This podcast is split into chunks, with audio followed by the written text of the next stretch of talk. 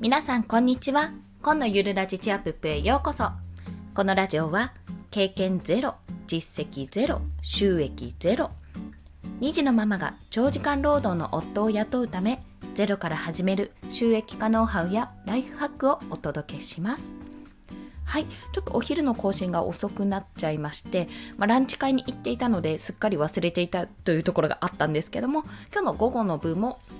ほぼ立て続けに配信したいと思います。今回は雑談ということで、今回ですね、あのランチ会でお話しした内容について、あやっぱりこれはママあるあるなんだなと思ったことについてお話をしたいと思います。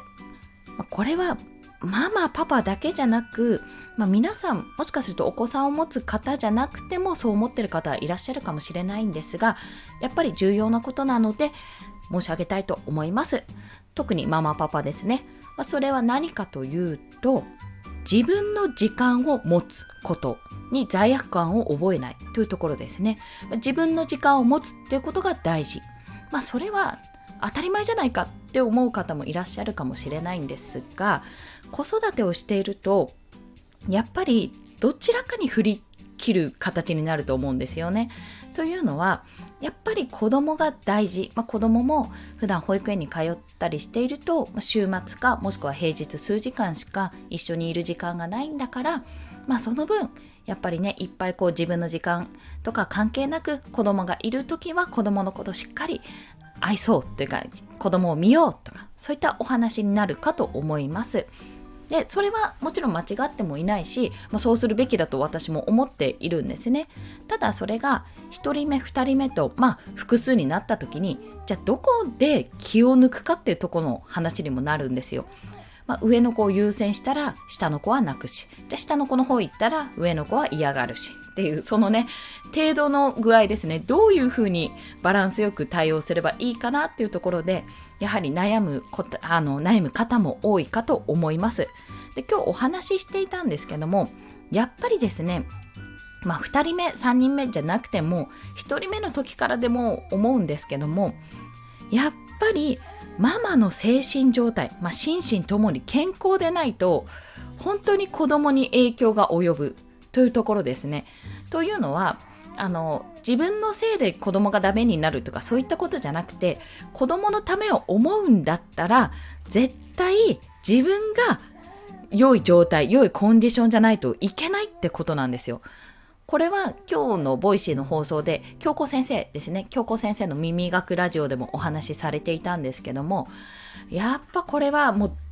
私の母も言っていたんですが母ちゃんが健康じゃないと家族が健康じゃないっていうようなところ、まあ、これは母ちゃんと言ってますけど、まあ、母ちゃんじゃなくても父ちゃんでもいいわけですよ。ただ家庭を担ってる人ですね。家庭の主軸になってる人、まあそれが、まあ、我が家の場合は母ちゃんだったので、まあ、母ちゃんがってことになってるんだと思うんですが、やっぱりね、子供は敏感にあの大人の雰囲気というか様子の違いとかを察するっていうのもそうですし大人が不安だと子供も不安がありますしそういったところがやっぱり影響を及ぼしやすいんですよ。でも母親って、まあ、母親というかママパパパパもそうだと思うんですけども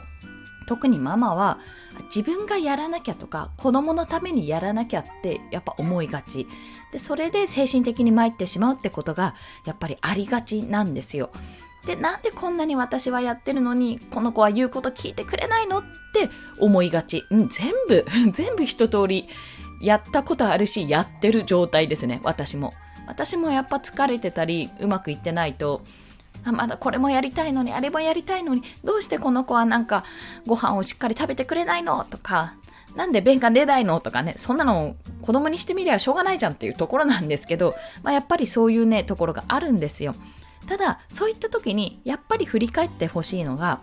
あ今自分の心身とか精神状態も健康状態もあんま良くないなとか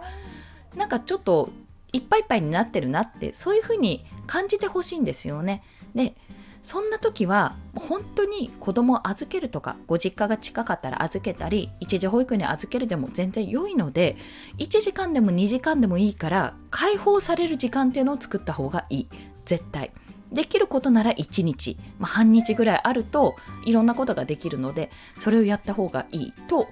やっぱり改めて思いました。というのは子連れじゃない外出？おすごいなっちゃった。子連れじゃない外出ってめちゃめちゃ身軽なんですよ。もうこんだけ荷物こんだけ軽みたいな状態になるわけですね。その身軽さっていうのは今までやっぱり自分もやっていたことだし、まあ、子供を産んだからこそ感じる身軽さっていうのもあるし